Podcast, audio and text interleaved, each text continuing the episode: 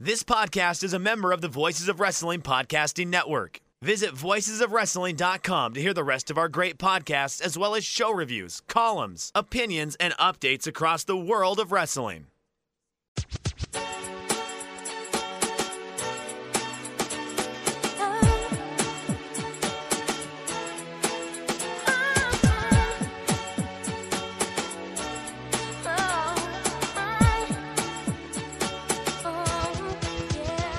This is Everything Elite, the world's best podcast devoted exclusively to all elite wrestling and the elite extended universe.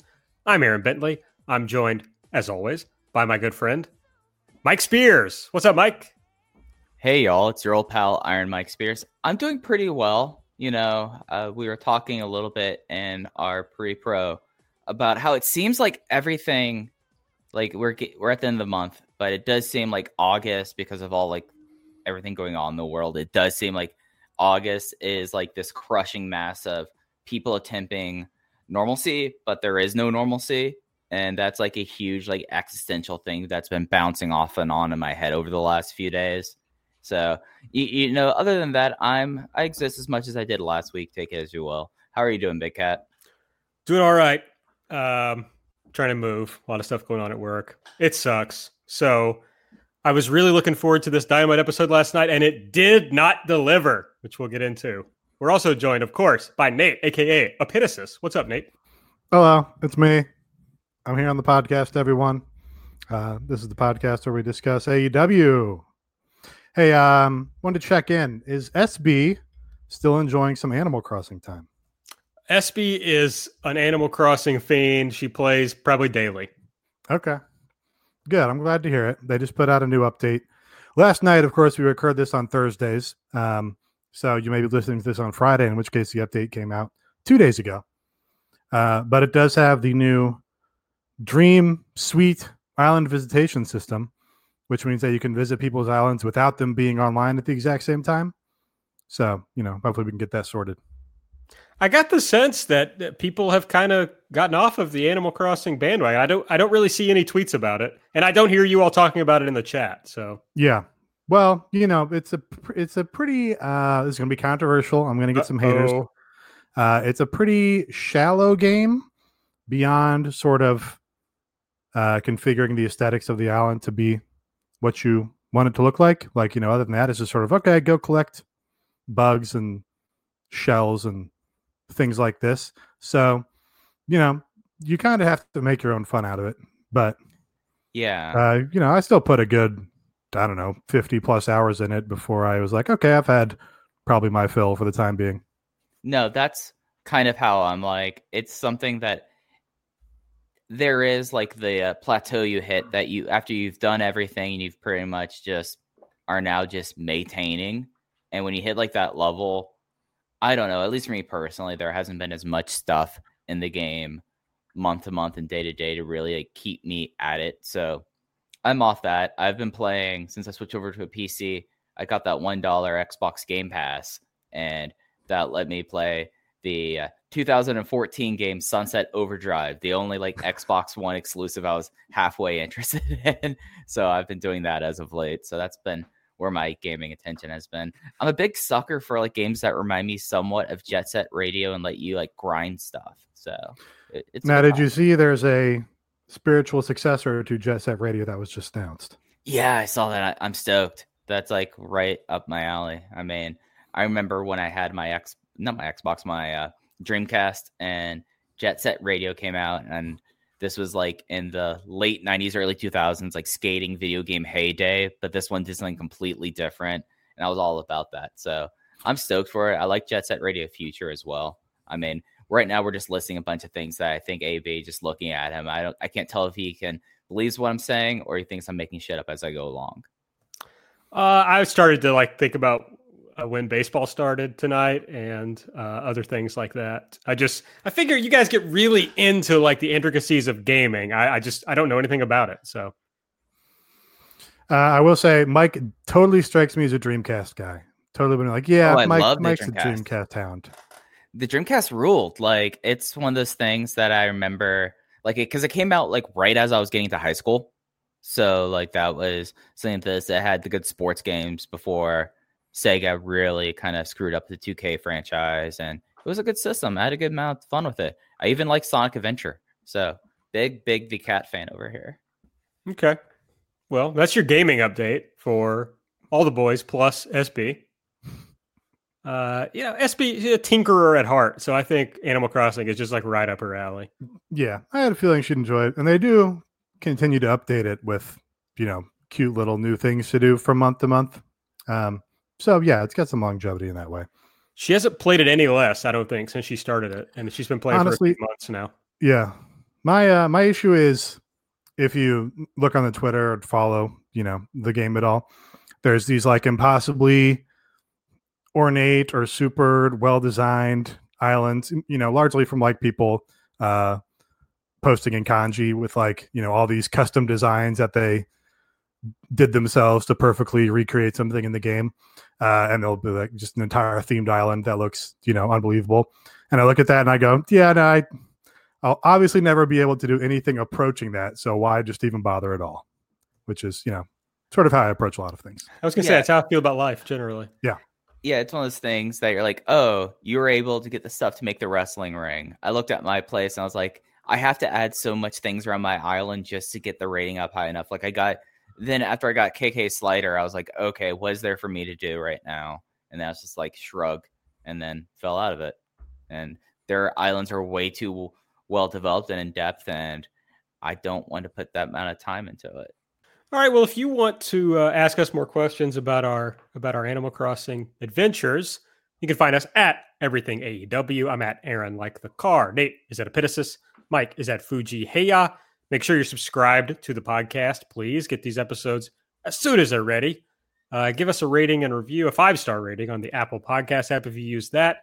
And of course, if you want to support the show, you can do so at patreon.com slash everything elite, which we'll talk about later in the show.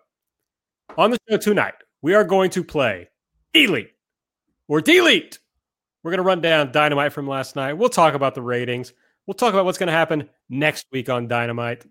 And I think that's about it. That's pretty much what we're going to talk about. We'll, we're going to talk a little deadly draw. Don't you worry about that. That's coming up. Uh, but first, we'll play Elite or Delete. Delete! Elite! Delete! Elite! Delete! Elite! Elite! Delete! Elite! Elite! Delete! Stop! Stop! Stop! Delete! Delete! Delete! Delete! Delete! Delete! Nate, as is customary, uh, you know, the idea. What I want you to do this time, Nate. I know we do this. We do this weekly. I want to give it a little spice this time. So what I'd like you to do is to pick what you think was the best thing that happened on Dynamite last night.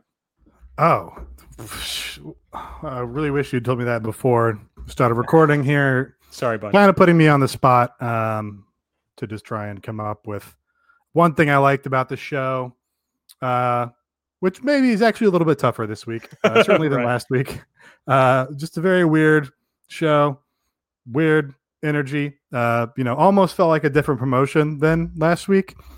Um, this has been you know, they've done that before where it's like one week you'll have oh it's the young bucks and uh, kenny omega and you know this has the real upstart uh, uh, new generation energy that you'd like to see that sort of uh, embodied you know your all ins and then other weeks it's like oh here's matt hardy in an extended singles match and uh, jake hager in a title challenge and it's like real you know uh, uh, secondary promotion kind of shit anyway uh, the thing I liked on this show was the main event.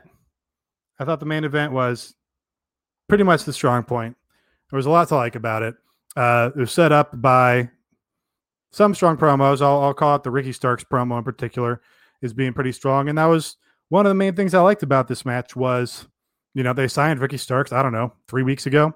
Uh, immediately gave him a story and a little alliance, uh, so they can introduce him to the crowd and give him a way to get involved in what is now a main event storyline. He's now in the main event on national television, which is cool.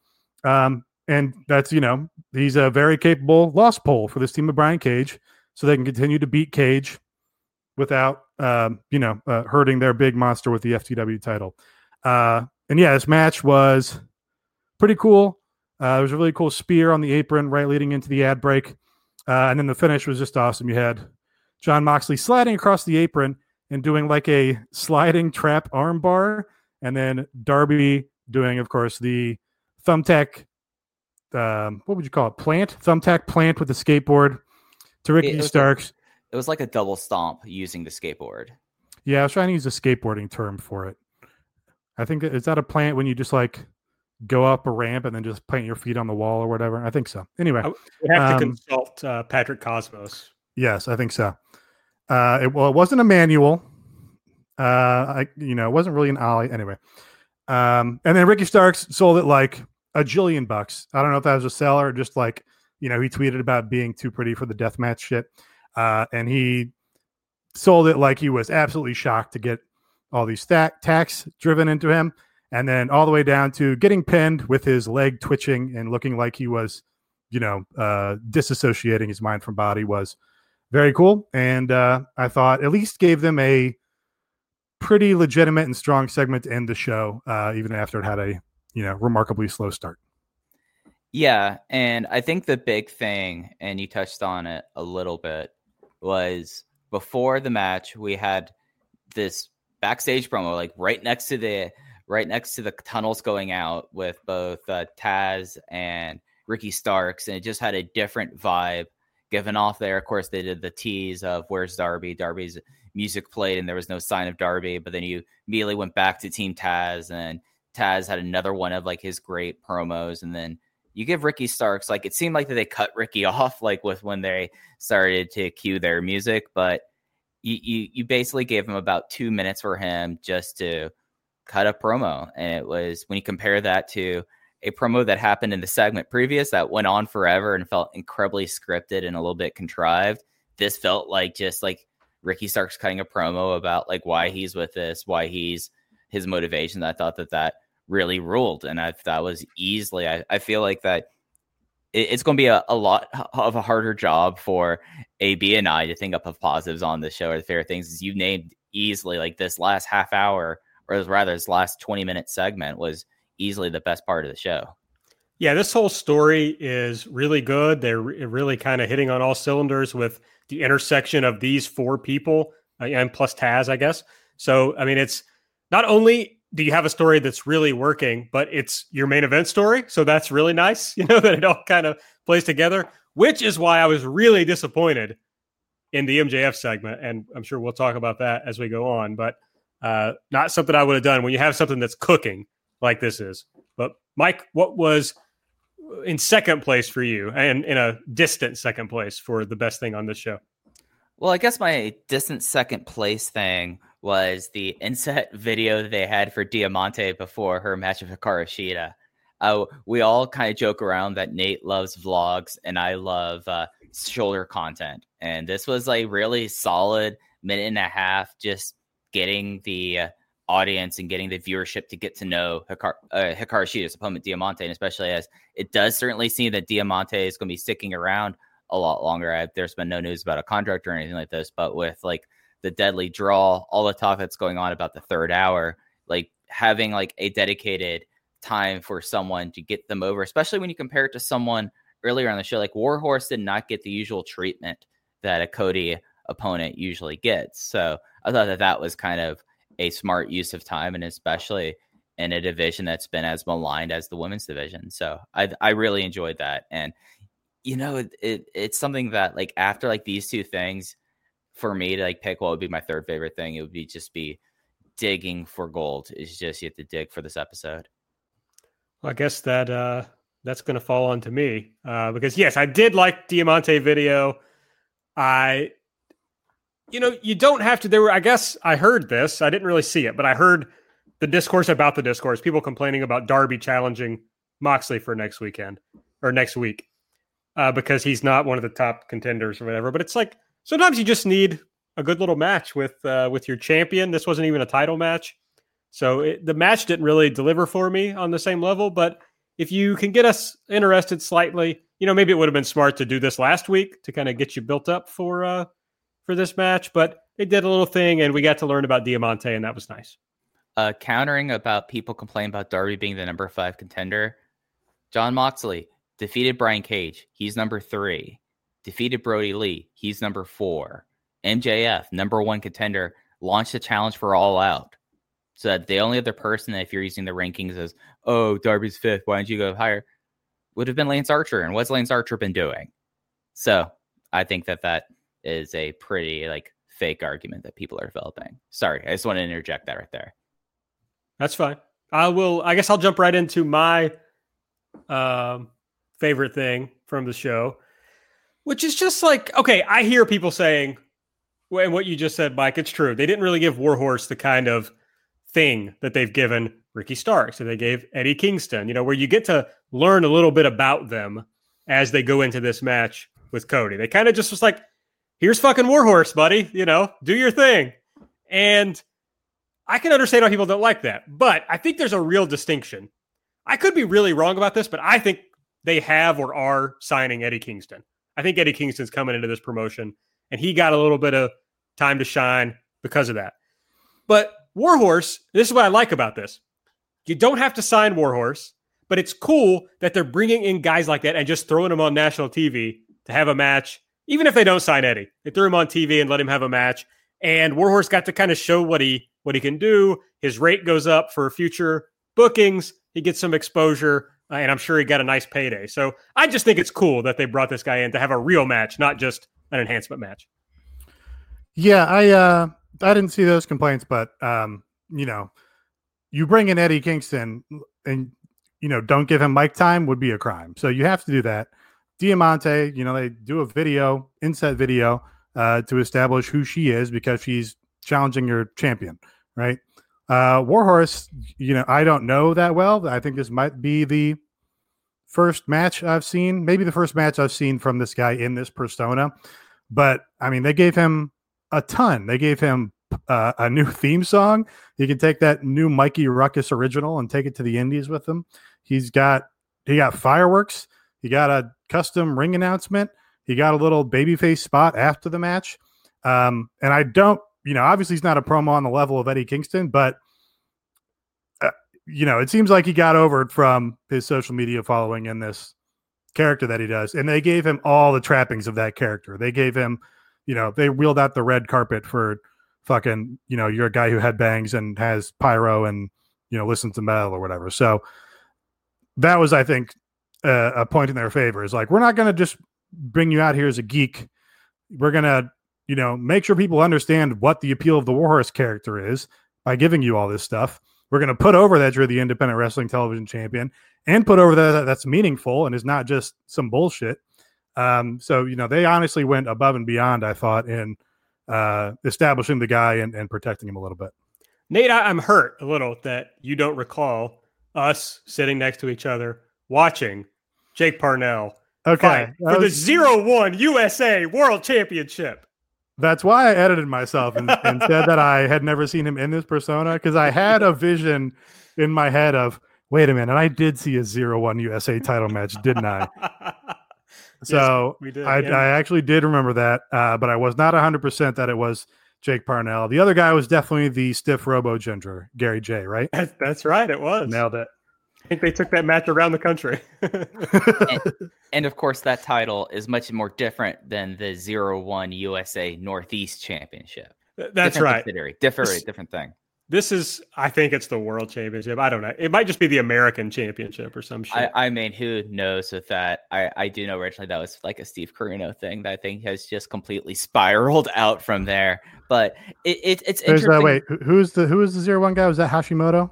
Hashimoto, sorry, zero one. Yeah. Okay, yeah, there was a. Uh, I don't know why I looked this up. The uh, the zero one USA would run a yearly Shinya Hashimoto Memorial, show. tournament. Yeah, and Adam Cole was the winner. I mean, He's, he's Adam- the heir apparent to Shinya Hashimoto. yeah, that's what I'll say. He definitely is the heir apparent to Shinya Hashimoto. That that no truer words have been spoken.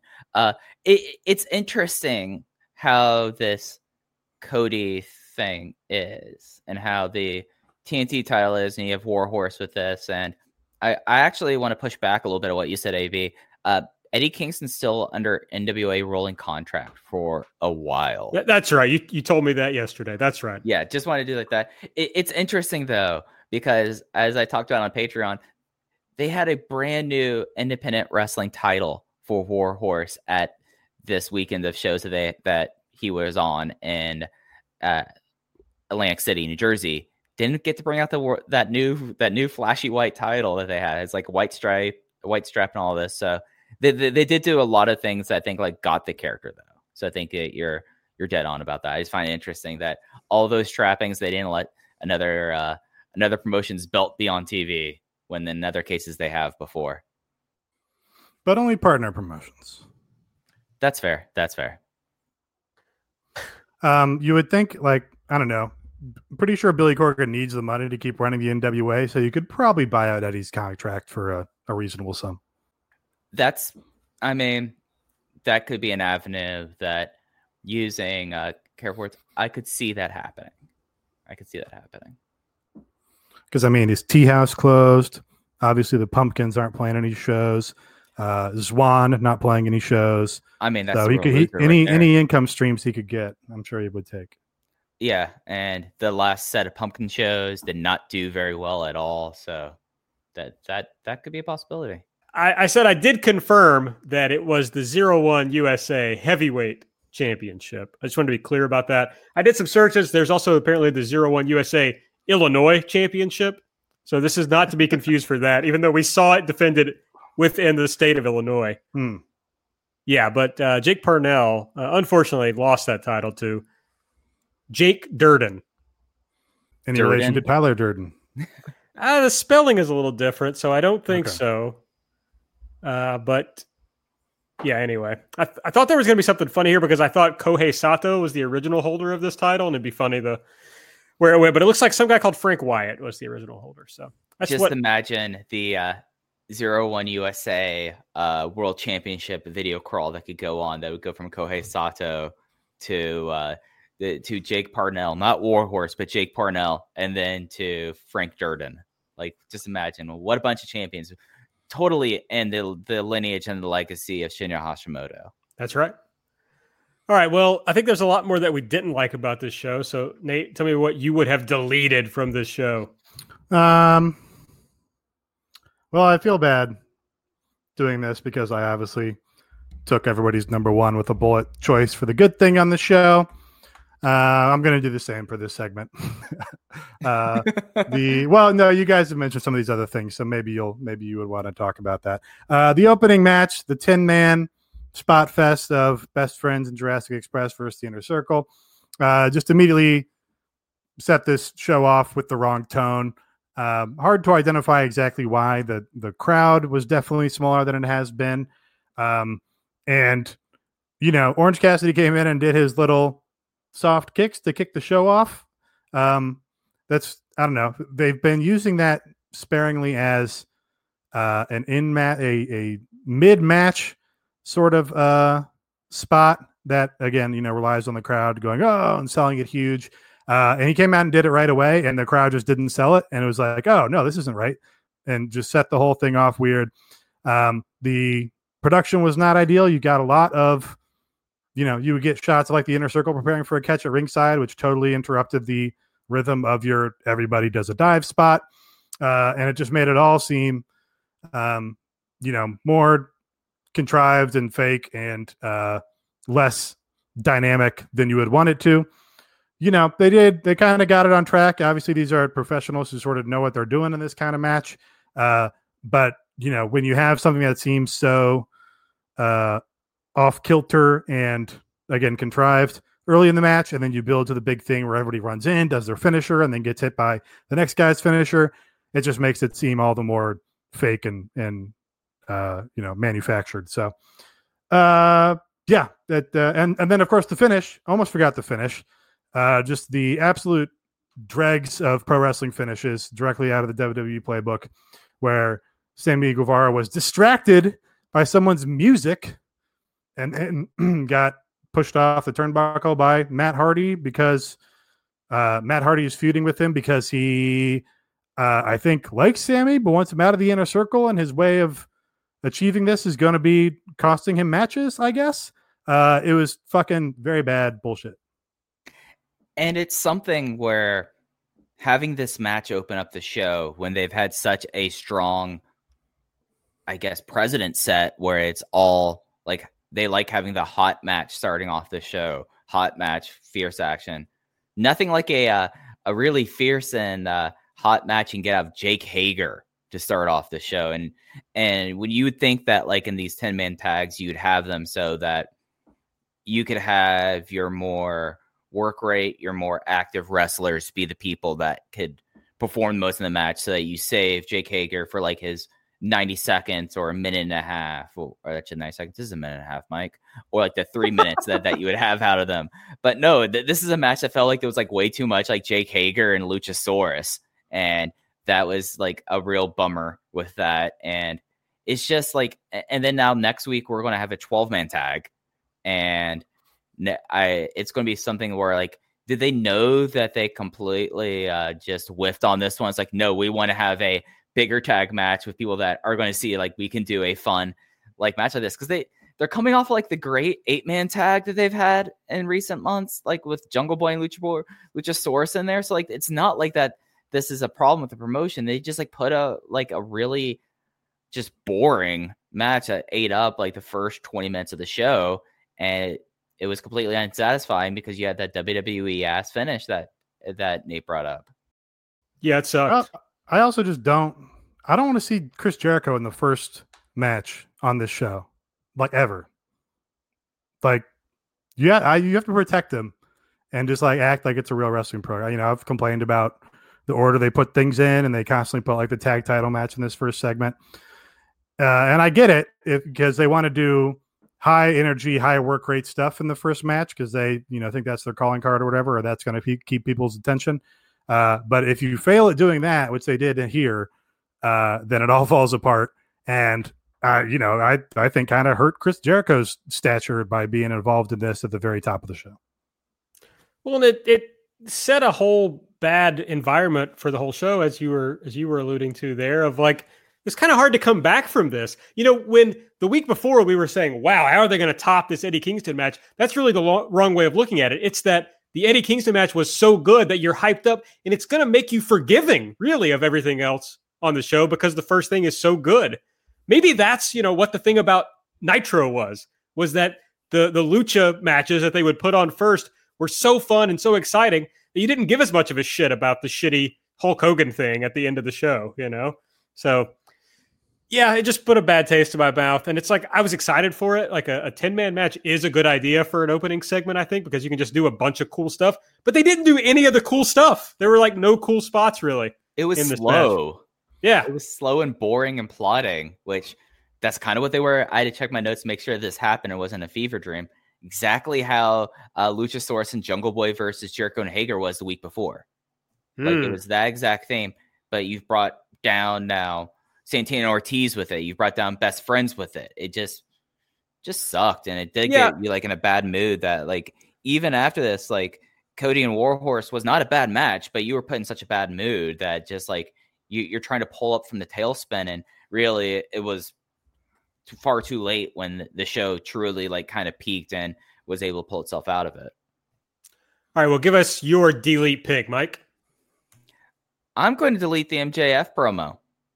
It is so MJF has now made a challenge towards Jon Moxley for the main event of All Out, where he is, wants to be the, as he says, he's undefeated.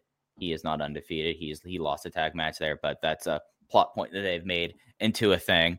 But he said like that, and he's doing this under a running a political campaign thing. There's a lot of like weird pseudo political stuff that they were like trying to be like hey, we're going to have a debate. We're going to have that. I'm like, guys, I don't want to think about that right now. But then you have MJF doing this, and this was like a 15 minute thing that had a lot of not just like lightly veiled shots, but just like corny shots at WWE.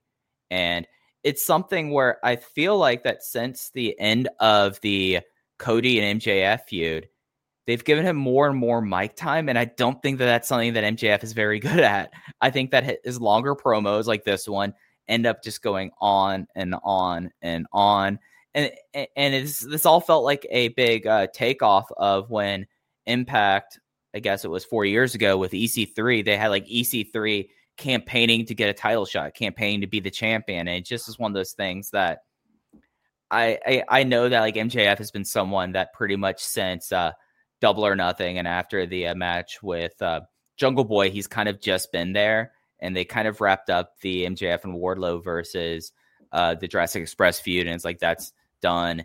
But like you're kicking this off here, we're about five weeks away from All Out, but we still don't have much of, anything there, and it's like it, he's like bringing up these things like, oh, Jon Moxley is the person who controls the program. Jon Moxley is the person that is uh, controlling his matches. He's picking like the top contenders according to the ranking system. So like it, he's already like trying to be like the I am like the force of right, and he's not because they've properly have set up the things that according to their rankings, which it's their rankings, so hand wave. It did like this, and then it just went on and on, and it was just one of those things that this was like the capper on me. I was going like, this is a bad show. This was a show I did not enjoy, and this was the thing I enjoyed the least on it. Yeah, I um, you know, I don't think the content of the promo was that bad. I, you know, th- you know, maybe your issue with the content of the promo is like some he made like some correct babyface points in it, which you know it isn't really you know out of lines or out of bounds for a heel character, but you know his criticism of the promotion, you know, and their relation to WWE and how they should distinguish themselves. Uh, you know, there was some truth to that.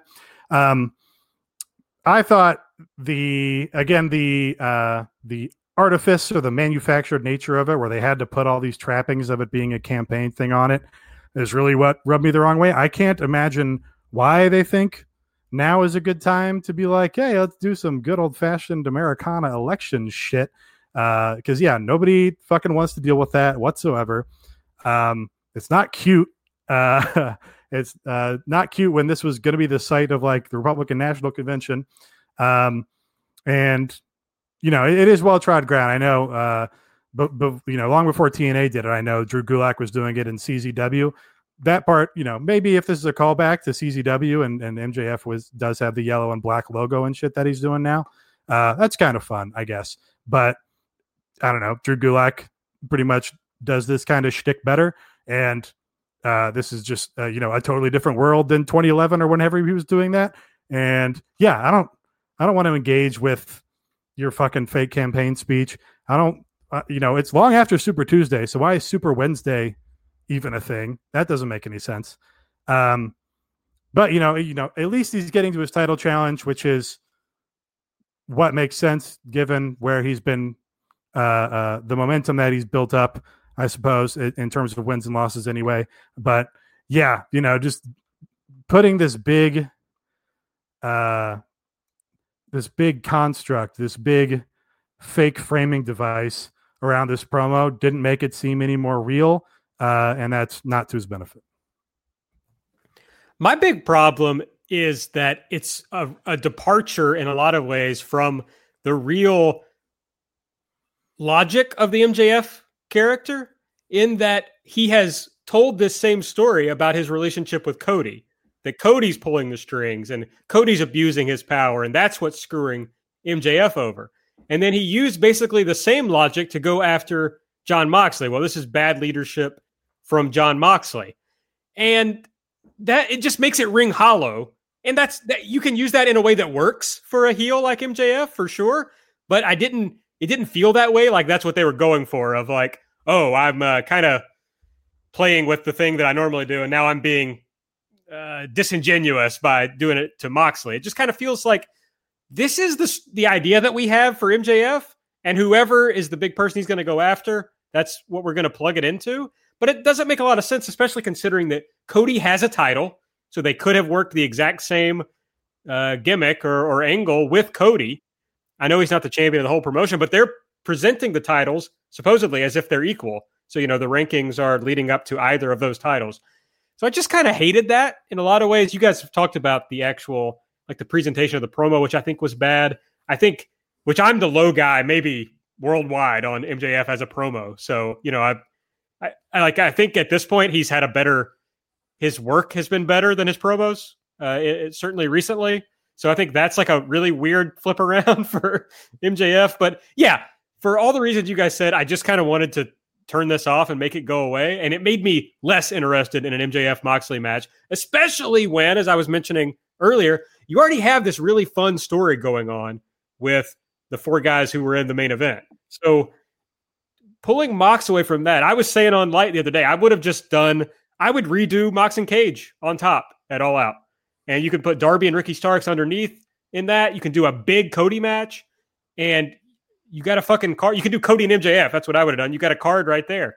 Uh, so I just, I think this hurts not just MJF, it hurts Mox and that whole story. And so it just bums me out. And it hurts Cage. Yes, that's true. It, it hurts Cage. And by proxy, hurting Cage, it hits, hurts Moxley because now Cage is feuding with this guy who has his next immediate shot lined up and then his shot down the road lined up.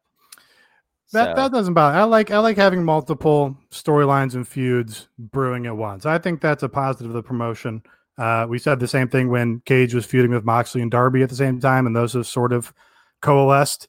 Um, you know, but I, I, think it's good that MJF has gotten these wins and uh, you know gotten big wins, and now he has made this challenge because that's the logical thing for him to do. It didn't make sense for him to be out of the title picture given the way that he was being presented. So you know, it makes sense that he would come out and say, I'm calling my shot. I'm doing what I want to do. I'm making this challenge to the champion. I don't give a fuck what he's dealing with later because I'm concerned about myself. That is all fine with me. Um, yeah, I think the, the issue is he comes across like a better Miz, and it's like, oh, you're very studied, sort of uh you know, your your methodology for doing promos is like you read a textbook on doing heel promos or something, and there's just not that uh, uh, uh, uh, that authenticity to it. Uh, I mean, still better than the Miz, but it's like an, an advanced form of that. Yeah, it reminds me a lot. I think that's a great comparison. It reminds me a lot of people.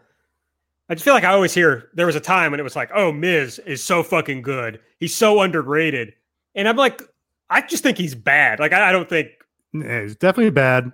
MJF but is way better than the Miz, I think. MJF is better, but you can see like he he even does like, oh, it's my time to talk now, and it's like okay, yeah. that's like almost directly from the Miz, which was hack when he was doing it, right?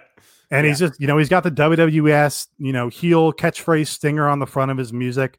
It's just very, yeah, it, it, you know it, the the Ben Shapiro, the Jacob Wohl of uh, being a heel or whatever. It's not authentic. It's whatever this uh, you know, fake handed down version of being a heel is. Again, you know, he's executing it, I think, pretty well and better than a lot of other people, but it's still just not not the same. And not to further belabor the point, it's frustrating because he has kind of gone into this route, whereas the whole r- road with like him and Cody was like you didn't have to rely upon those tropes because it was such an obvious story and he was effective at avoiding Cody, setting up the hurdles to Cody they thought that Cody were, was never going to do, and it led to Cody overcoming them, and they had their match. Like that, he didn't have to rely on all the things there, and then he was able to use the betrayal as like the big thing with him and Cody, and whereas with Moxley, it's he's it's like Miz shit, and it's lame. Yeah, there's there's nothing there to sink your teeth into for an MJF Mox feud. I guess you know that's what why you build a, a an angle. So I guess we'll give them a chance yeah, to build it I before we that, bury it. That, that's why they put all this uh, rigmarole around it by making it a fake campaign speech. It's like, well, we don't have a real issue here, so we've got to dress it up in some way that the title challenge seems unique and not just uh, cast off. That's it, Nate. That's like all the shit around it that made it feel worse is like an admission that we know there's nothing there. It is a fucking political event, right? It is a convention. We know that we don't have anything to offer you. So let's make it look big. Let's do pomp and circumstance. There you go. Great point, Nate. I hate to really put you over this much, but I thought that was a great point. I'm very smart. you are very smart. I want to bury some other WWE ass shit. All right. Let's so go. you have somebody pop up on this episode who hasn't been Hasn't even been on WWE TV in a long time. Wasn't very good when they were on WWE TV. Has done a lot of shit that's just, you know, cringe inducing that we see, you know, passed around on social media from time to time. And I'm, of course, talking about Matt Cardona. Good. Okay. He's gonna get mad if you went the other direction. You almost had me. I, I, me in the I, first half. I, I, I saw how this was going. I was like, oh, this is gonna be a classic AB switcheroo here, and well done, well done. All right, here's my thing. Okay, w, uh, WWE almost said AEW has earned a lot of goodwill from me or built up a lot of goodwill with me that they can bring in people who I'm not really that excited about, and they do a pretty good job with them. I don't think they've brought in anyone, and the presentation of them has been worse than I thought it could be when they came in. You know, they've, they've at least gone down the middle with just about everybody, even Jake Hager. It's like they've probably got about the best you can get out of Jake Hager. You could have just not brought him in, I guess, but they've, they've done a fine job. So, Zack Ryder, Matt Cardona, I'm like, okay, I'm willing to kind of see where it goes. But here's the thing we already have a Matt Cardona in this promotion, and it's called Shawn Spears. Cody's friend, who doesn't really have anything else to offer, isn't a high level worker, isn't a high level promo, isn't a high level anything. So I'm not really sure what the purpose is. And I don't know who he's for. Like, this guy hasn't been a major player on WWE TV in like, what, a fucking decade? I mean, lit- literally. Well, Like 90 or ever, or ever. I mean, I, I, who is tuning in? That's my thing. Who's tuning in to watch this guy on TV? I don't think anybody. And it's not like the Cody thing. So Matt Cardona is Cody in a lot of ways, right? Like they have a lot of similarities as far as the level that they were at when they were in WWE, the kind of worker they were. Uh, but Cody had to go through the Indies, go to Japan, go through Ring of Honor, and do a lot of things to like get on a different level and learn a lot of new things. And Matt Cardona hasn't done any of that shit. And so it's just, this can't be good, is all I'm saying. So the real difference between Cody and Matt Cardona is, uh, what's the? I want to try. I'm just trying to use a non-gendered. Cody uh, worked up the nerve to say, "Fuck this! I'm not doing this. I'm making my own way. I'm setting out on my own. I'm taking the hard path to getting over and becoming a star and building something myself." And Matt Cardona never, ever, ever did that. He just ate the WWE shit for years and years and years and years and years. That's the big difference. Now I understand why they brought him in, uh, and I, I think we'd heard in the DM that there's like a effectively a hiring freeze, with the exception of Matt Cardona. Um, the first of all, he was like he he he was like with Colt Cabana, the guy who pioneered sort of the getting over through other media routes through your YouTube videos and your podcasts, and AW has uh, you know, really got over and came into existence through BTE. So, you know, they're paying some level of respect to that. Also, AEW has made a history of, you know, even with guys like Warhorse, if you've proven you can get over somewhere else, then we think you can get over again, and we're going to give you a chance to do it. They've uh, held pretty true to that uh, throughout their existence. So I understand from those two aspects of it. Uh, but I just think it's, I just think he's the wrong kind of nepotism. I said this, uh, you know, I think in the lead up to the promotion getting started that you know, it's great for Cody to bring in his friends and his buddies and uh, you know, the legends and stuff that he really likes when it's somebody good. When it's um uh have to think. Tully Blanchard, um, or shit. Who else did Cody bring in that we like? Well, Dustin. Dustin, sure. Uh, but when you do that and you bring in your friend because they're your friend and it's Shawn Spears and it's Matt Cardona, and you're picking those people over talent like uh, Rusev or Lio Rush, then you're just making poor decisions for personal reasons. Uh, is what I think it comes down to the bottom line. Uh, you know, they're just not talents at the same level uh, as far as my interest, and I, you know, it kind of sucks, but I just don't really want to give Zack Ryder a fair shake at showing what he can do. I'd like, you know, the guy got humiliated on WWE television for however many years and just continued to eat it. And I understand that, um, you know, there's people were afraid to lose their jobs because everyone's afraid to lose your job and you want to have the uh, comfort of a nice income. And WWE's the industry leader and all this shit. Uh, but the WWE fucking sucks.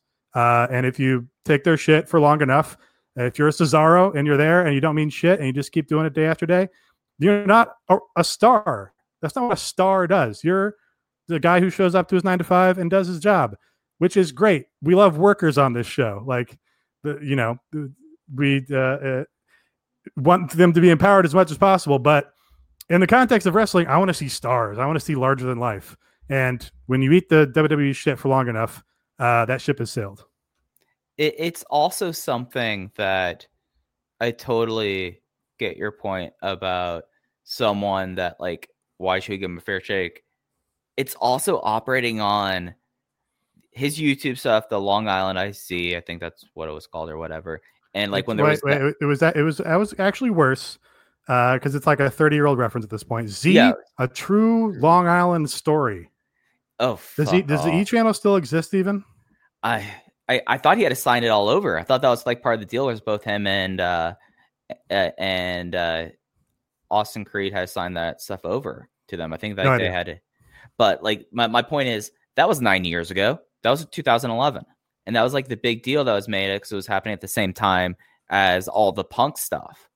And if if this was 2013 and they're like, hey, this is a guy who got screwed over, this is a guy that got over on his own, totally understand that he wrote out the contract and got punished for this. But it's nine years later. Matt Cardona is older than all three of us. He is someone who has done virtually nothing other than like Northeast Indies and just WWE shit. And unless they're trying to do this as like a veiled way of getting Spawns Con for their new action figure series and like get like them to put them over and like do like that on his action figure series, it just like with like you brought up someone like Lio Rush and you brought up Handsome Miro and with like Lio Rush, the jury's still out on if that was it from this weekend or not. So like you understand like there's a hesitance there, but you also have other people that are the options that have either chosen new landing places eh, or have not chosen yet. And one of the big names you bring in is Matt Cardona, and you have him come in as Cody's friend. We've seen this within the last 18 months. This is like very similar to how stuff was going before with Cody. And it's just like, oh, when is Matt Cardona going to turn on Cody? Because everyone else has. Or is he just going to be like his geek friend that's going to pick up falls, that's going to take falls from in tag matches? And wait, wasn't that QT's job? So there's just no like reason for it. And it makes they you should question. they should take the uh should take the budget for Matt Cardona's uh, uh performance enhancing supplements, uh redirect it to Warhorse's column, and then we're talking. Get get Warhorse with those fucking deltoids, and and then we've got a superstar on our hands. I, whatever blood spinning, whatever like PRP. I mean, whatever you want to do there. I got to give Matt Cardona credit for two things. One, getting on the gas, unlike some cowards on this show. And two, just taking, sitting at home and taking the. You should be saving for the future, but savings accounts suck, and investing can be scary. We combine the ease of savings with the real returns of investing. We call it Save Vesting, and it's only available in our new app, Stairs. Stairs offers 4 to 6% returns, no fees, and you can withdraw anytime. Do your future a favor. Visit stairsapp.com today. WWE's paychecks for years. I mean, I do respect that. Just like not even he no wasn't even a nine to five guy for a long time. My man just sat at home. I do respect that, but I respect that in a vacuum. But if you do that, you don't get to come back ten years later and say, "I'm a star now." Hey, Oh, fucking, yeah, it's no. important that I showed up to be on the wrestling show. He's not a star. you give up that opportunity, yeah. Uh, My guess is, I mean, even if anybody watching knew who he was, which obviously like people like us know who he is, but it's like there's nobody watching who thought, man, I used to think this guy was really good. I bet he can really go now that he's freed of the WWE's chains. I mean, he was getting organically over on his own back when the WWE had, I don't know, four million viewers. So significantly more popular then than the WWE is now. Like, Oh yeah. Oh, he was over. Yeah. I just mean it's not like he's a a high level anything. right. Worker, promo, nothing really. Yeah, maybe, you know, he's a high level, he was a high level guy at, you know, Doing having content, the, uh, I guess. right. Doing, doing the shoulder content and, and coming up with a couple bits. Yeah. Well, you know, maybe it'll work out. I just you start to worry sometimes about uh Cody's influence on things and Brandi's influence on things. Those things can be concerning at times. So we just see Right. where it goes. All right, ratings this week. Uh, kind of a boring week for ratings. Everything stayed pretty much the same. AEW dropped down about what eighty thousand viewers to seven hundred seventy three. Six in the demo with a point three. NXT up about sixty five thousand. I'm not good at math. Uh, to seven hundred seven thousand. Up to twenty eighth in the demo with a 0.18. Pretty strong performances considering that there was a, a big baseball game that did not actually end up doing that well. Welcome again to the Church of the Demo God. I, of course, am. Do you have bed music for this yet? Because we need to get some organs or a choir. Oh, I was going to drop that on y'all as a surprise, anyways. Yeah, I- I'll find something for this. Beautiful. Uh, we are here. I am your guest pastor for this week. I'd like to thank the Demo God for allowing me to speak here. I am brother pastor Michael Spears from the from the mountainside congregation, but I have come here to talk about the mysteries and the wonders of the Demo God and about how these ratings have come out over the last few weeks. So we we have been blessed by not a terrible drop off against stiff competition as AEW beat a nationally televised Major League Baseball game with one of the major major one of the huge uh, West markets and the LA Dodgers, but don't rest on laurels because what the dem- demo god, giveth, the demo god can taketh. Next week could be revelations, friends, with the NBA having their return tonight, and it looks like there will be a double header next Wednesday, my friend. So we cannot take the demo god for certain. Uh, the only uh, television show that performed better in men 18 to 49 was weirdly enough Tucker Carlson, who had a 0.47 to AEW's 0.39. And it was a very weird night on TV. However, the, this weirdness also extends over to NXT as only repeats and news shows did worse and people from the age of 18 to 34 than NXT. So it's going to, we might be having some converging waters on us, much like Noah and his ark the next week. We might be entering the book of Revelations in the end times. But if we trust in the Demo God and understand that the Demo God both giveth and taketh and is a tremendous mystery, we might be able to further understand ratings. And now let's bow our heads in remembrance of the Demo God. Amen. yeah, I think, I mean, NBA is going to It's going to be bad. things. It's going to be bad. Real bad. It's But supposed to be a double header, I think. Yeah, so I mean, bad job out of them putting on their worst show in a long time on the week before NBA comes back. They should have thought about that. Yeah, and it's something also now that I'm out of the bit, um, they put on such a good show two weeks ago that usually you would expect like a huge drop off because weirdly bad shows get more viewers the next week, and then great shows have had like significant drop off. This was like one of the lighter drop offs between great shows. So who knows? Like Yeah. the, the one thing I'll say is that they'll probably still remain in like the top 10 and and the demo on cable because everyone's going to take it to the face. Like this is going to be this is a moon landing. Well, you can already guess that NXT is going to have more total viewers than AEW next week because Likely. NXT old people only watch WWE content, and the very cool people who watch AEW uh, also like to watch other things that are cool. So they'll probably dip out for some NBA. Yeah, uh, I'm willing to bet that the NXT probably. I would say that I could see NXT being up to like 715 next week, and the demo could be real ugly there. But AEW probably will go from like they were 0.3 this week. I wouldn't be surprised if it's a drop down to like a 0.19. Like I could see it being like that. They lose a third of the demo because of NBA. I mean, am I off base and thinking that? No, I think it's going to be very bad for them. All right, let's get into what else happened on the show last night. We already talked about the opening uh, 10 man best friends, Orange Cassidy, Jungle Boy, and Luchasaurus defeated the inner circle. Luchasaurus pinned Sammy Guevara after a bicycle kick. There was some inter- some interference, quote unquote, by Matt Hardy. After the match, Matt Hardy taunted Sammy Guevara, but we've already talked about that. There was a Jon Moxley promo. He says he tries to stay out of people's business. He has a rule: if people leave him alone, he leaves them alone. Uh, he thought his thing with Cage was settled, but then Cage laid his hands on Mox's compadre, Darby Allin, a guy half his size. Uh, he says Ricky Starks fallen in with the wrong crowd. You all tried to jump someone two on one, so let's see how you look when the odds are even. And that was, of course, building up the main event tag match for later in the show. Next up, the TNT Championship. Cody defeated Warhorse with the figure four. After the match, the Beaver Boys came out to attack Cody. Warhorse tried to save him, didn't quite work. Beaver Boys beat him down. And then the aforementioned Matt Cardona comes out and makes the ultimate save. Yeah, I'm. I just also want to shout out.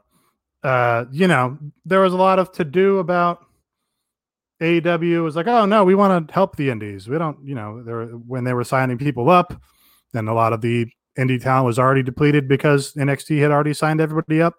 Uh, and it's like, yeah, okay. Uh, they've actually, you know, done an impressive job of keeping their word on that.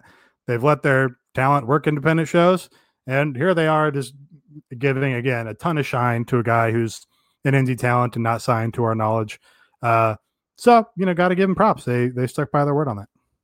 Yeah, they can help like make some stars for uh, for the indies. So that seems to be what they're doing. But we'll see. Of course, when it comes down to it, they'll sign whoever they want. I'm sure. Inner Circle next was uh, out to talk to Tony Schiavone. Jericho said he was furious about what's going on with the Inner Circle. Of course, they had lost again earlier in the night, so they're going to start drawing some lines in the sand. Sammy tells Matt Hardy that uh, it isn't over between them. And then Jericho announces that on August 12th, he's going to have a rematch with Orange Cassidy. And when he beats him again, Orange is going to pay him $7,000 cash to replace his jacket. But for next week, there's going to be an Orange Cassidy, Chris Jericho debate with a special guest moderator that's going to blow people's minds.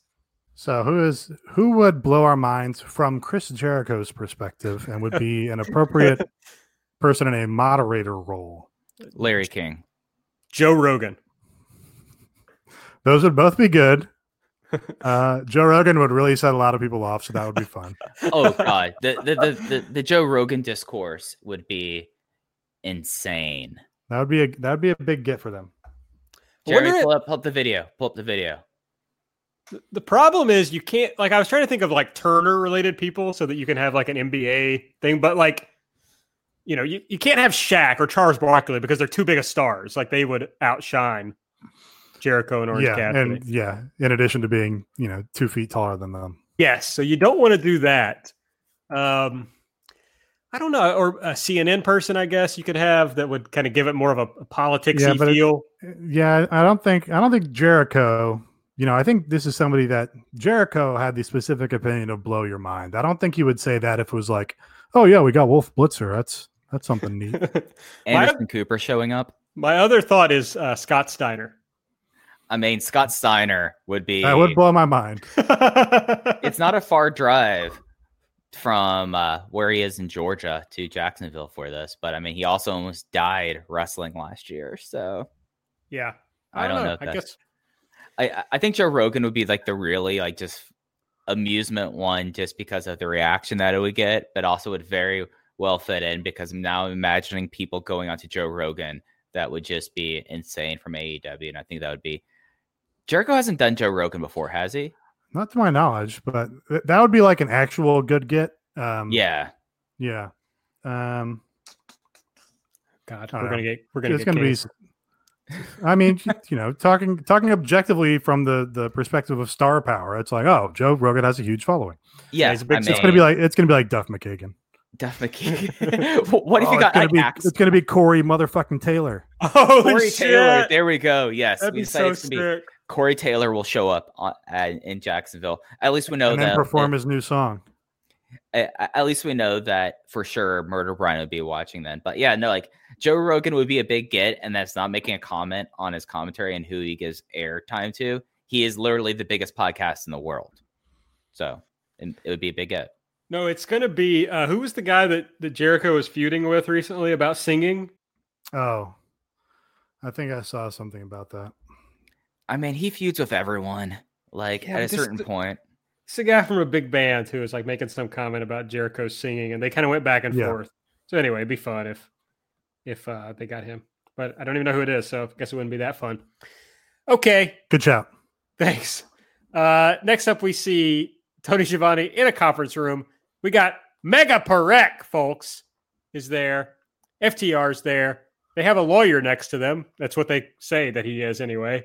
He doesn't actually do anything the rest of this segment because FTR says they need a tag team consultant. Okay, Arn Anderson walks in to look at the contract to make sure it has what they want in it. Isn't that the point of a lawyer? Yeah, so they brought in Arn to be their second lawyer here, uh, and his his version of his version of contract review here was he whispered to them, uh, and then they were like, "Hey, that thing that we agreed on uh, and is in the contract, tag team appreciation night, that's really going to happen, right?" Of course, Megha Parekh, the lawyer, was like, "Yeah, it, it's in the contract, uh, so yeah, it, uh, we're bound to it. You don't need to mention it to me again. It's in front of you." They also clearly did this at a table, so we couldn't tell that Megha Parekh is as tall as FTR.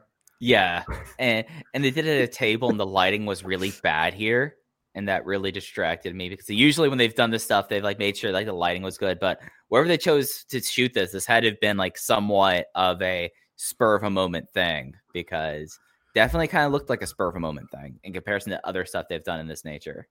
I think this was this was this the same room where they did the Shawn Spears versus Cody contract signing on Road Two. This was like in the DDP studio somewhere. That was my We- guess. We've Yeah, definitely this seen not- this on Road 2 before. Okay, Yeah. yeah, we've seen them do this. No, not this room. The room that they've always done stuff on the road to would always have like the whiteboards, or they would do stuff at TIAA Field.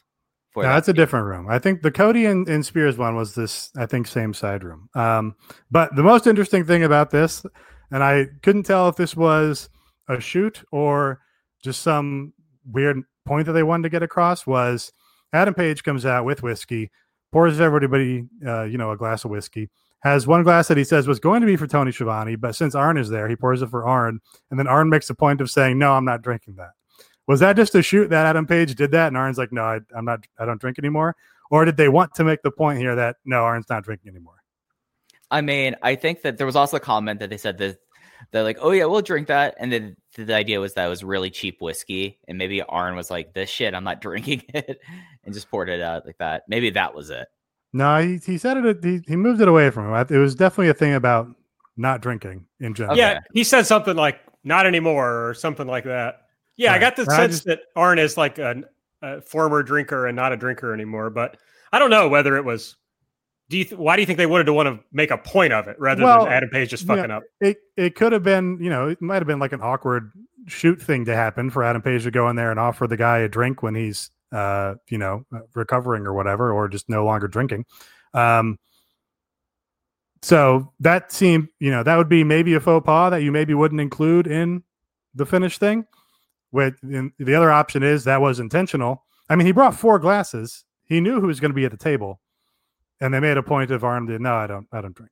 Yeah, I don't know. It, it did like have an awkward energy there when Arn was like trying to decide what he was going to say. I thought so. I could see it being legitimate, but I'm also a mark, so I don't know. That, that was the most interesting thing to me on the segment. The rest of it was, you know, a bunch of, uh, I don't know. You would, uh, maybe not. The, you know, not spectacular acting or anything. It's a lot of like, you know, but it's also a very difficult spot to put these wrestlers in. Like, hey, pretend you're at a fake contract signing where we have to get over these specific things about your contract. Like, there's no winning way to do that, really. Yeah, we, we have to get over that your matches are going to have a 10 second count, like every other tag match in the promotion. That's literally Strictly enforced. Strictly enforced. Uh, they're going to have a tag rope. They're going to be the only team in the company that has a tag It's like, yeah, no, we we have to put in the contract the rules are strictly enforced. Well, it's like, okay, if it's a rule, then it's supposed to be enforced in the first place. This is a lot of like a lot of people doing victory laps, like, oh, haha, you know, Trump's going to delay the election. Everybody's all these dumbass libs are so shocked that you know it's all been run on the honor system. It's like, you know, the entire construction of society is yeah, kind of dependent on the honor system. You can't put in the Constitution. He really can't do this, and then be surprised when like somebody tries to break the rule like there's no there's no way to compel these things besides everybody getting on board with what they're supposed to be doing yeah, I was I saw this thing on Twitter of I forget where it was, but they were literally people just blocking the entrances to the eviction court in whatever town it was in. i think it's new orleans And I've just I've been thinking a lot during all this about how basically everything bad that happens, there are people in society who allow it to happen. Like if and and there's reasons why we're kind of like beat down to the point of not being able to stop a lot of these things from happening. So I'm not saying that it's people's fault that these things happen. I'm just saying if all of us decided one day there's not going to be any more evictions, we could just make that happen. We could just stop letting evictions happen. Period. Um, and I guess they could also just all the wrestlers could stop uh, working if they don't strictly enforce a ten count. You know, really, that's real labor power in uh, in action. Yeah, just very simply like, oh yeah, you're going to enforce the rules, right? I want that in the contract. Well, putting it in the contract still necessitates that somebody make the direct action to enforce it. Right. You know, that- you can't put I super duper mean this in a contract Right. and underline it three times, and now it is more effective somehow. Right. It's not like you're also bringing in your own ref who's going to definitely enforce the 10 count or, or whatever. They'll probably Yeah, do that silly. at some point. They're also going to have a tag team appreciation night on August 12th. And the only match we know that's announced for that is Chris Jericho versus Orange Cassidy in a singles match. Very good. Uh, the only thing we left out was that when Hangman came in to celebrate, he said, to the mid Atlantic. That was his uh, his toast. Yeah, this this of course has been developing on BTE, which we uh, recap on our weekly AEW light show. That's right. Tag team titles. We actually haven't talked about this yet. Hangman Page and Kenny Omega defeated the Dark Order team of Evil Uno and Stu Grayson. Hangman Page pinned Uno.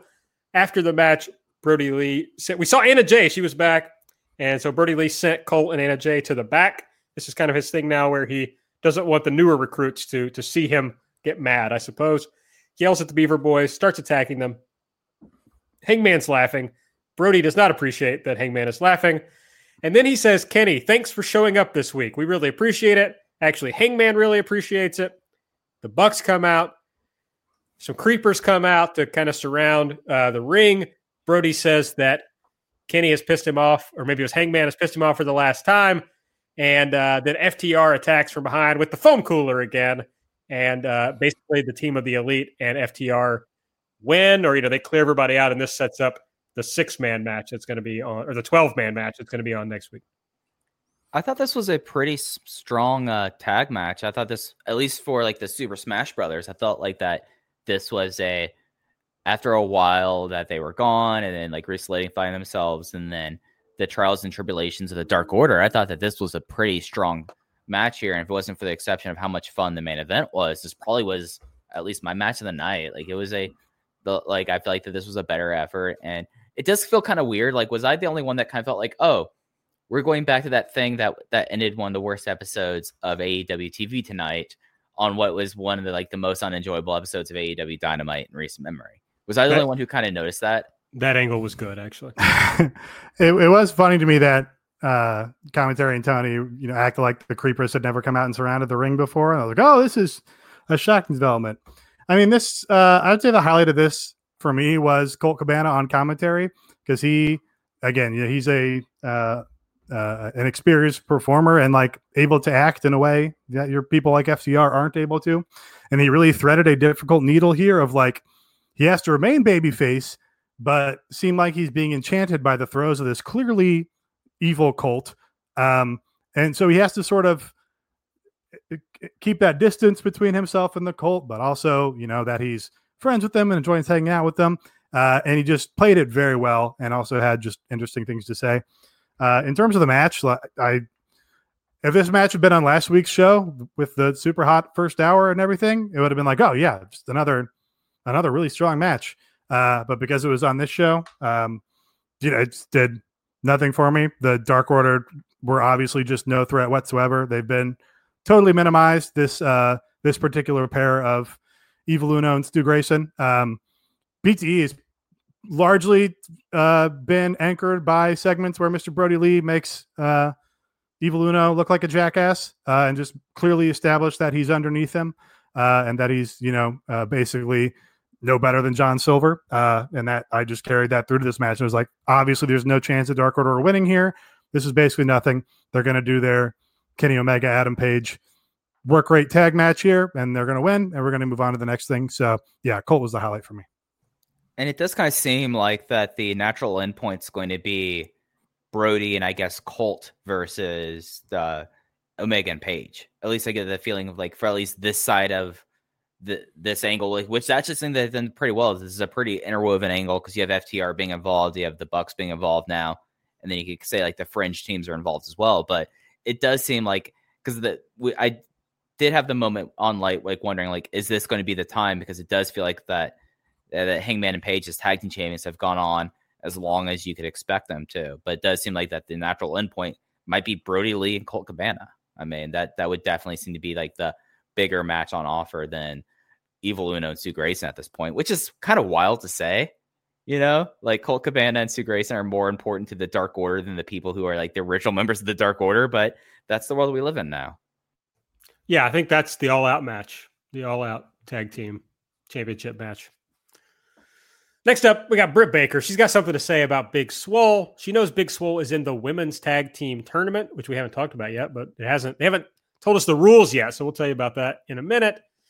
She says she knows the Big Swole suspension is not going to last forever. She's not dumb. She's a dentist, but she also knows Big Swole more than anything wants to get her hands on Britt because Big Swole is obsessed with her. So she's a role model. She's going to give Swole a shot at her if she beats an opponent of Britt's choosing. Don't forget, this is still Britt's division. Thought this was uh, in line with the rest of the show. Not as good as, as Britt's usual work. So kind of a, a bummer the Diamante video that we already talked about. She said she's been busting her ass on the Indies for 10 years. She's an unsigned talent. Getting a win over the champion would really put her on the map, and the rest of the women would be forced to fear her. She's got nothing to lose, everything to prove. And then she says in Spanish, the pressure makes diamonds. I will say it in English because I do not speak Spanish. Then Hikaru Shida defeated Diamante with the Falcon Arrow. It was uh, a fine match. It was okay it was uh the video was so good that it kind of like was like, man, I wish this match was a little better to to capitalize on this video and really solidify Diamante, but this wasn't it for me. The deadly draw was announced yet. Uh announced what? Next? That's the word I was looking for, I think. Well, next the first draw. Right? No, that came up after this. Came up my after bad, this. My bad. Disregard. Delete so the deadly uh, draws is going to be the draw all at the... the same time. One led directly into the other. It's the same segment. That's true. Uh, this is going to be for the women's tag team tournament that we've been told about. It's going to be a random draw. All competitors must draw a color, and the matching colors will become a team. Most importantly, though, folks, you got to read all the fine print. Selections are final and cannot be appealed. Do not file an appeal. No yeah. due process for no the deadly draw pick. Well, I'm not sure what circuit Georgia is in, but do not file an appeal to the United States Circuit Court of Appeals. It is, will be there, denied. Is there a preferred arbitrator, and that preferred arbitrator is Megha Parekh in this? Uh, Megha should maybe have a role, but no, she, no, it cannot be appealed. Don't try it. I just thought that was really funny. Oh no, that that owns like that is. also, like what is up with them? And you had the uh the battle royal with the suits. You drew you drew a suit, a card, and you ended up in a thing. They, they draw royale. a color. Yeah, but like what? Very weird the way that I like I, I kind of like it. It, it. For you know, it's just a little bit more color for the the way that they're presenting it. Well, I mean, this is a uh, gambling promotion.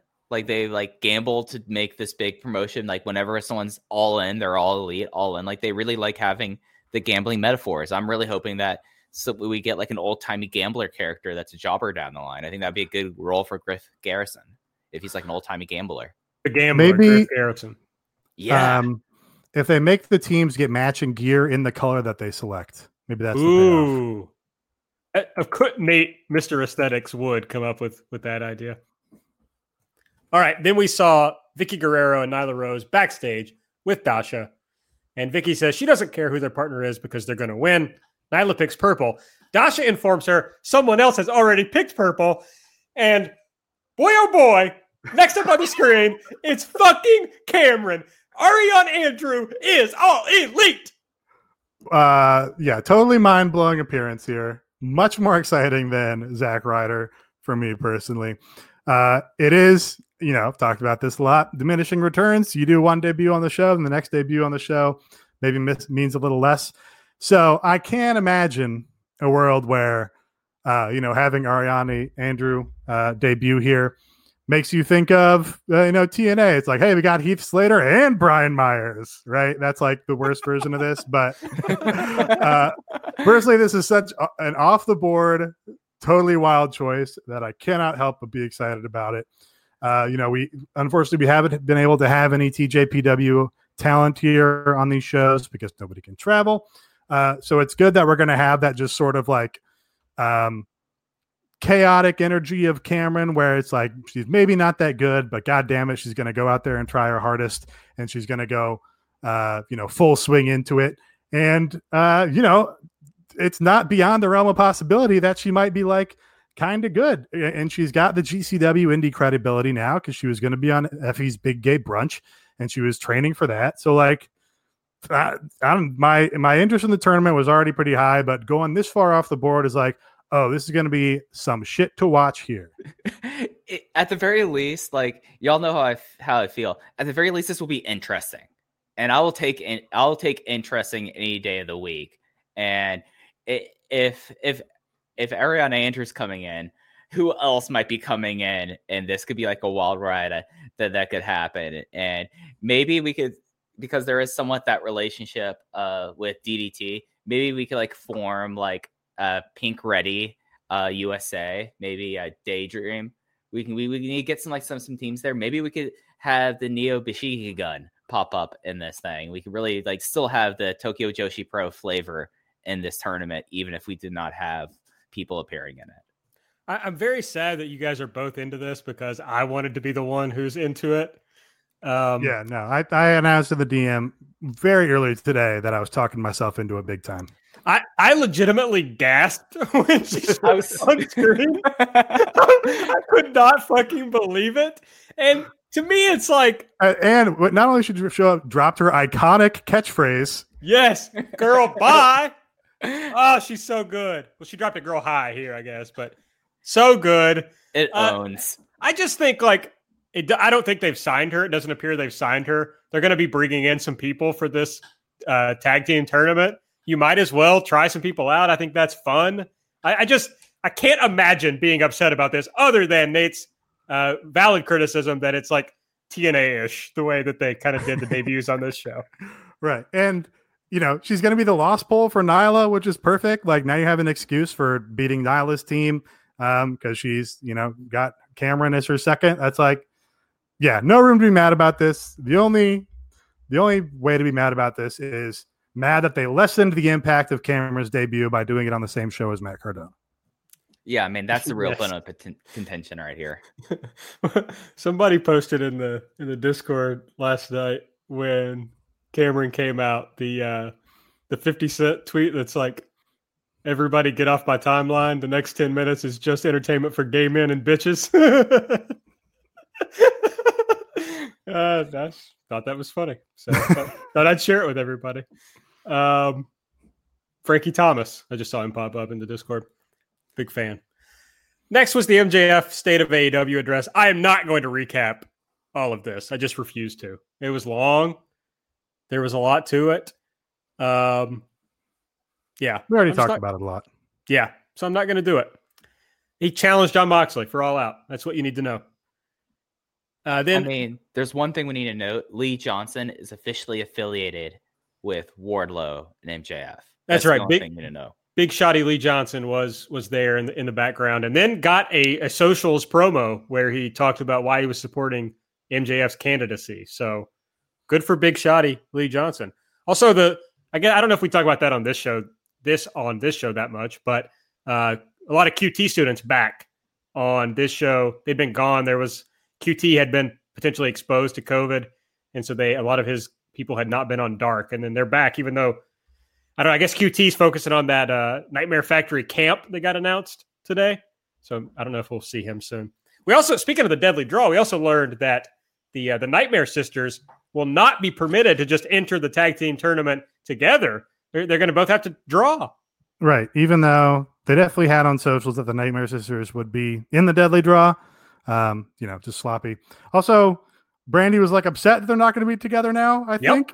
Yeah, Which that's not clear. I thought she was this was like against her will and she was a reluctant partner, but now she's like, Not happy about it. Well, they have a special theme now, so she's all in now. She's going in and coming out. I'm going in. Uh, Oh, I can't wait to hear Mikey Rukus's theme for Ariana Andrew. oh God! oh yes, Oh no, she's just gonna get Nihilus music, isn't she? you should get like one of her. She needs her own for theme. her album. Yeah. She's so cool. I'm excited that she's here. I like it's so like on the uh on the live chat. I usually just like have my mic running, and so you can just hear whatever. But I had muted my mic so that I could write down whatever they said in the promo.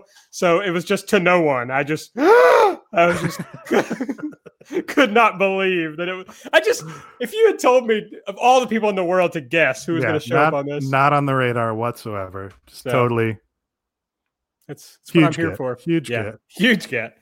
Then uh, Darby's music played, but he didn't come out. Mox came out. This is where we get the the promos with Taz asking where Mox's little buddy is. Uh, what did he get beaten up by Ricky Starks? Now he's not showing up. Then he does a promo where he just talks about each of Brian Cage's muscles. Uh, luckily, did not tell us about his yummy little penis. We didn't have to hear about that from Taz. Although the idea of Taz saying "yummy little penis" is now going to bounce around my head for a week or two. So that was it funny. yummy. Was yummy what she said? I thought it was beautiful. Was it? no, both? it was yummy. It was Okay. yummy. Yeah. I didn't study the tweet, but okay. it's a good tweet. Uh, Ricky Starks then said Taz recruited him because he knew that Ricky has something different than Mox or Darby. Uh, when Taz tells him to go get someone, he does. Everybody thinks Darby is mysterious, but he just looks like Pigpen and wrestles like a crash test dummy. And when you try hard, you die hard. That's why he's digging two graves tonight. And he doesn't uh, look like Pigpen. If I had to pick a Peanuts character, he looks most like Schroeder. Right? He doesn't look like Pigpen, does he? I don't fucking know what he's not. Schroeder He's looks not. like. Schroeder was the piano player, but he had like he has the similar hair. Pigpen has a dust cloud around him all the time. I think he just meant like he's dirty. Yeah, I just you know be more accurate in your slams. Yeah, that's fair. Uh, around this time, they walked out. Darby does the coffin drop from the rafters. Everybody, whoever said that Darby was the uh, the Sting, the uh, of the Sting NWO feud, somebody said that. Uh, this is just more more ammunition for that argument because he is coming down from the rafters. And then that led right into the match. Brian Cage and Ricky Starks lost. Got this wrong in my notes to Jon Moxley, Darby Allin. Darby pinned Starks with a skateboard full of thumbtacks to the back. I honestly, like, I saw him show us the bottom of the skateboard, Mhm. and I was like, "Oh, it's, it's shiny under there. That's interesting." And then he did the move, and I was like, "Okay, that's kind of cool." And then Ricky Starks went like crazy, and I was like, "What's happening?" And then they showed Ricky Starks back, and I put it all together. But before that moment, I did Did not you have understand. commentary muted? I just I always have it kind of low because I'm you know on the on Yeah. the live chat. So yeah, they said It- that openly that it was. Oh yeah, Yeah. Okay.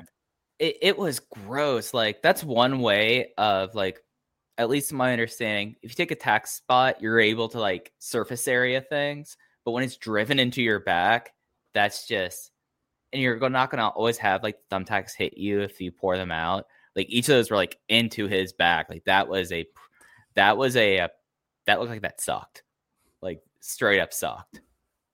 Yeah, you pull thumbtacks out. Some of them are to go like the wrong way, right? So you, none of them are going in your back. Some of those, but yeah, it looked bad. It didn't look fun. And when they the picture I saw where it was like they had scraped across his back too, like that didn't look very fun. So that was the show.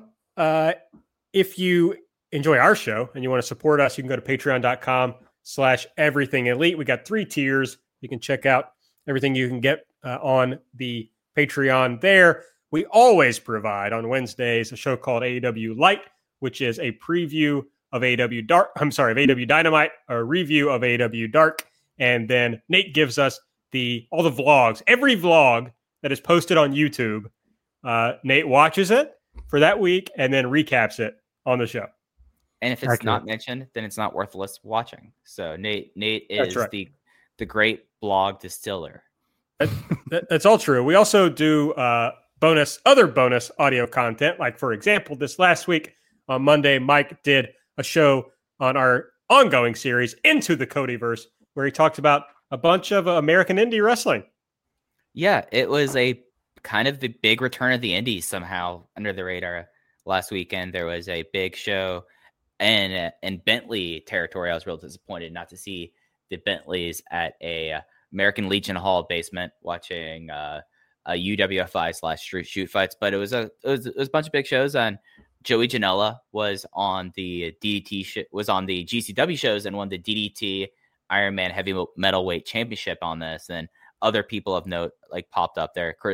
A longtime favorite of the EE universe, Chris Dickinson had was the MVP of this weekend, and there's a lot of wrestling stuff kind of coming up and wrestling stuff that happens. So it was a good time to dip into the Codyverse. Yeah, so you can get bonus audio content like that on our Patreon, uh, and you can join our Discord, of course, and come in and, and chat with us all the time. And then, uh, big announcement here in August. You want to sign up for August because I will also be bringing you. I'm not sure if daily is the right word, but whenever it happens, the Stardom Five Star Grand Prix, which is their big singles tournament uh, that's starting on August 8th and 9th. I'll be doing every day they have a show. I'll be doing audio content reviewing uh, the show from that day as soon as they, you know, get the matches up, which sometimes takes a little bit. But as soon as they do, I'll be doing that. So you can get a lot of that. Uh, my my co-host on uh, the Joshi podcast I do, Jumping Bomb Audio, is going to join me for some of those. So I'm not sure exactly uh, if he'll be on there for all of them, but Taylor's going to join me for some of those. So that'll be fun. So subscribe now and get a full month plus get everything that we've uh, that we've done in the past. Well, yeah, subscribe now. It may be the 31st of July, in which case you're going to get charged again on August 1st. That's, that's right. I, am kind of assuming you might not listen to this till Saturday, you know. So. Right. Well, so, you know, we recorded on Thursday. So if we're sitting on Friday, uh, then it's still July 31st, in which case yeah. you're going to get charged twice. Yeah, wait till uh, tomorrow. Saturday, which is in two days, unless you're listening to this on Saturday, in which case it's today. Right. Uh, then that'll be August 1st, and you'll get, uh, you know, the full month there. If it is August 1st or later when you're listening to this, sign up right now. However, if you are someone who's listening to this way in the future and you're doing a big catch up, check to see whenever like the halfway point of the month is and make your own broad determination on if it's the value. You know, right. This is uh, this is August 1st, 2020. So if you're listening in 2021 or later, then none of this is relevant because the, the the five star Grand Prix happened years ago. You know, I like telling people that you you will get charged when you sign up and then uh, again on the first of the month. But honestly, there's so much content that it's worth it and you should do it anyway. I mean, I, I'm really probably shouldn't sign up on the last day of the month and then yeah, you know, yeah, yeah, day. like but if it's you know the the 18th, like yeah, you're still going to get plenty of content. So join us. We're coming up on the one year anniversary, and we already have over a hundred shows up there. From it, anything from having guests on like Murder Brian talking about wrestling small business tyrants, to the errands, to breaking strong hearts, to just basically everything within, and also all the uh, instant reactions for uh, for the pay per views will not probably be a case in August, but looking to September, we'll probably have a we will most likely have a live re- a reaction to All In 2020. All out. All out. Yeah. All out. I always get always get that messed up. I always do. Yeah. So join us, patreon.com slash everything elite. If you hit the five dollar tier, you'll get everything we do in audio form. All right, next week on Dynamite, the 12 man tag, we've talked about the Jericho versus Cassidy debate. Uh, they just um, kind of ad hoc announced at the end of the show Jon Moxley will defend his title against Darby Allin next week. The mega powers collide or explode. And then Cody and Matt Cardona will take on the Beaver Boys.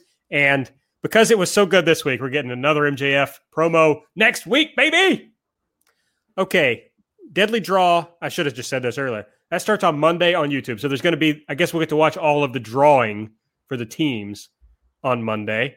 Uh, I would guess if that's funny enough, we'll jump on and do a, a little Patreon content, but only if it's funny. If it's just boring, it's we won't. It's going to be hard to top the the reemergence of Cameron. yeah, I, I mean, if they got true. Cameron, who won't they get for this? Like that's, that's true. I, they, I should say a high water mark right now. No, eh, here, here's a promise: if Eva Marie shows up, then we're doing a show. Well, okay. yeah, no, that's if, fair.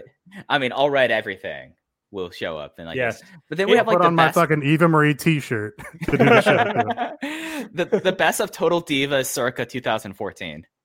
And and if there's no Eva Marie, then probably Mike and I'll just talk about the Deadly Draw on Light. That's probably the best. Best thing to do. Uh, I talked about the wrestling camp starting September 21st. I, I guess if you're a, a, pro wrestler of any experience level, go check it out because they're taking they're taking uh, anybody of any level. So try it out, I guess, and uh, learn from Cody and QT, I suppose. And uh, other people maybe teaching things about WrestleNomics. That's right. Like that. I, I, think. I mean, I'm just reading tea leaves here, but we could have a friend of the show, Chris Mukigana Harrington, teaching some uh, very important economic lessons. I'm really interested to know who owns the WrestleNomics IP. I don't know. I mean, I'm, I'm excited to see the Tony Khan versus Joe Lanza IP fight over over WrestleNomics. Oh, well, I, TK is not involved in this camp, I don't think. But I was interested no. between between Mukigana and BHT. Yeah, but did they, you know, mistakenly sign something over to uh to Voices I don't know. Did we did we do that? No, Not- we own we own everything elite. Okay. I, I mean, everything elite is a branch of Your Old Pal Productions, a subsidiary of Spears Innovations. So we're okay. We yes, we own the name. So you know, when this really blows up, we will we'll reap all the benefits. Uh, okay, last thing. Uh, if you didn't notice it, Excalibur was not on this show. There was no announcement about it. So as far as I know, so I think we're just kind of speculating here. But of course, earlier in the week, some footage from PWG, I think in 2005, dropped. And, or not, I mean, people, I'd seen it before, so I assume other people had seen it before. Uh, basically, there was an angle that included a some promos at the ring and then a backstage promo where Excalibur used the N word uh, once on both occasions. Uh, not what you want, absolutely, and we kind of assume that that's why he was taken off TV for this week. My understanding, and I haven't gone back to look for this, my understanding is that Excalibur has acknowledged and uh, you know talked about his remorse over doing this angle multiple times, uh, and I expect we will be getting another one of those here pretty soon from Excalibur. Yeah, uh, you know, inexcusable that they did it in the first place. Uh, you know, we're not talking about. I mean, it was it obviously was always inexcusable, but this wasn't hundred years ago. This was 15 years ago or whatever. Uh, so just as awful then as it was now. Uh, but you know, they set a, promo- a precedent in this promotion that people, you know, would be punished for old comments and old commenting, old comments resurfacing. That's what I meant to say. Uh, so at least there's some consistency on that. That you know, Sammy was uh, held to account for what he said a couple years ago, and uh, it appears that maybe Excalibur was as well. Um, so there's some consistency on that point. And yeah, I believe there was. Uh, I think they had a, a, maybe an apology that was even included on a PWG show, if I'm not mistaken. So I think that was on a somewhat more recent PWG show, to my knowledge, too. I think. I don't know. But yeah, no. Um, I don't know. I, I would have. I, I don't want to make assumptions about previous knowledge within AEW of this, other than Excalibur has addressed this in the past, and I, as y'all said, I expect that he will address it again and probably show the same amount of contrition that he has for it. It was fucked up then and it's fucked up now. Yeah. The only thing I want to uh, push back on quickly is when people give the like, it was a different time thing, it's like, okay, lots of people knew in 2005 that that was unacceptable. Everybody knew in 2005 that that was yes. unacceptable. That was maybe now, I didn't even want to begin to speculate what they thought they were going for, but yeah, obviously unacceptable. And also, it's gross. I just one more thing I want to say that's gross is there was a a black person who was involved in this angle, human tornado, and I don't know all the all the intricacies of how this went down, but a lot of times people will start saying, "Well, since a black person was involved, they probably said they were okay with it or whatever," which is like just not how power works at all. So like it, it's there's just it's not acceptable. Even if Human Tornado came out and said he was okay with it, it remains unacceptable. He actually did. He came out and said that he was uh, still cool with Excalibur and all that. But uh, you know, obviously, ex- uh, Human Tornado does not have the uh, uh, license to speak for every black person. Uh, and right, him, him, you know, authorizing it after the fact or before the fact or whatever has no bearing on its larger uh, effect on other people or you know larger societal implications. So yeah, and, I, and I'm not saying we should uh, we should toss Excalibur into the bin for this whatsoever. I think people say dumb things and things that uh, are unacceptable to everyone. And I, it's basically on. It's up to everybody. It's up to. It's mostly up to uh, black people if they, you know, how they feel about Excalibur based on this. But it's up to everybody to decide whether you think he's genuine in uh, apologizing and not just apologizing, but learning from what he did and uh, and growing from there. And if you do, then you should accept him back. And if not, then you should be pissed at him. You know, it's it's up to you. But uh, my personal opinion, and it doesn't matter because I'm a white guy, is Excalibur seems to be uh, remorseful. And if the black people in that company uh, think it's okay for him to be around, then it's uh, hard for me to say otherwise. Okay. I think that's the show for this week. We're not going to talk about Jason Bateman on this episode. So if you have any thoughts about Jason Bateman, you can contact us at Everything AEW. I'm at Aaron Like the Car. Nate is at Epitasis. Mike is at Fuji Heya. Subscribe, give us a five star rating and review. And please, if you want to support us, go check out patreon.com slash everything elite. For Mike, for Nate, I'm Aaron. We'll see you next week.